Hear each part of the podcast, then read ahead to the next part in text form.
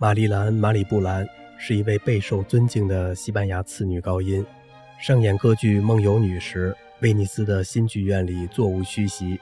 唱到结尾处的回旋曲啊，No Dream Jane，马里布兰忽然脚下一滑，她的一只鞋飞向了观众席，这导致了一场哄抢，一大群人挤在一起，制造了暴乱般的景象。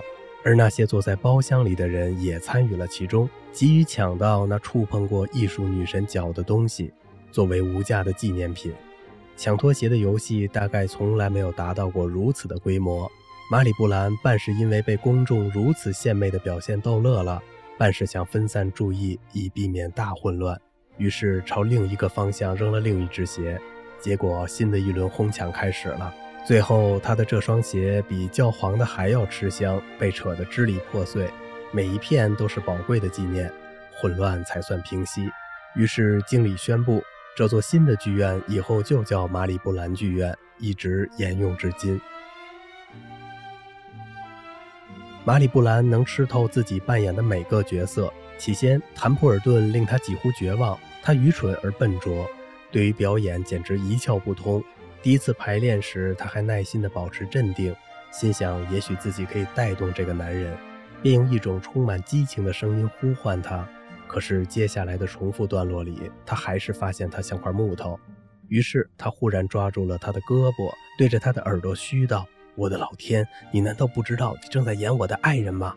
你应该在第一幕激情地向我示爱，第二幕要把我拖来拖去，好像要撕碎我一样。”但是埃普尔顿像只羔羊般的逆来顺受。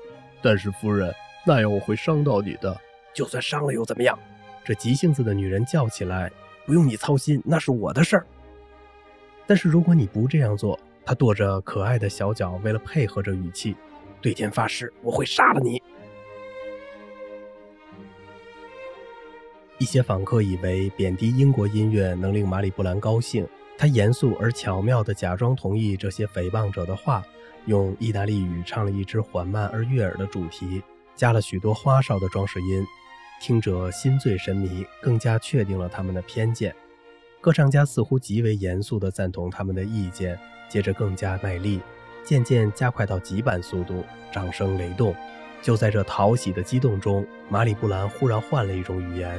那些从顶峰跌下的受害者们有幸听到了一句经典的英文诗：“玻璃，架上壶，烧开水，大家一起来喝茶。”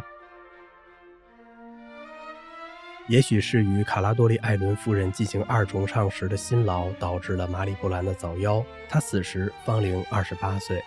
他们在排练的时候已经约好了如何演唱，可演出的时候，卡拉多利艾伦并没有完全遵守，这使得马里布兰也必须临场发挥。不过他完成的漂亮极了，在安可时，他转身对我说：“如果再唱一次，我大概会死的。那就别勉强。”我回答：“我去跟观众解释一下。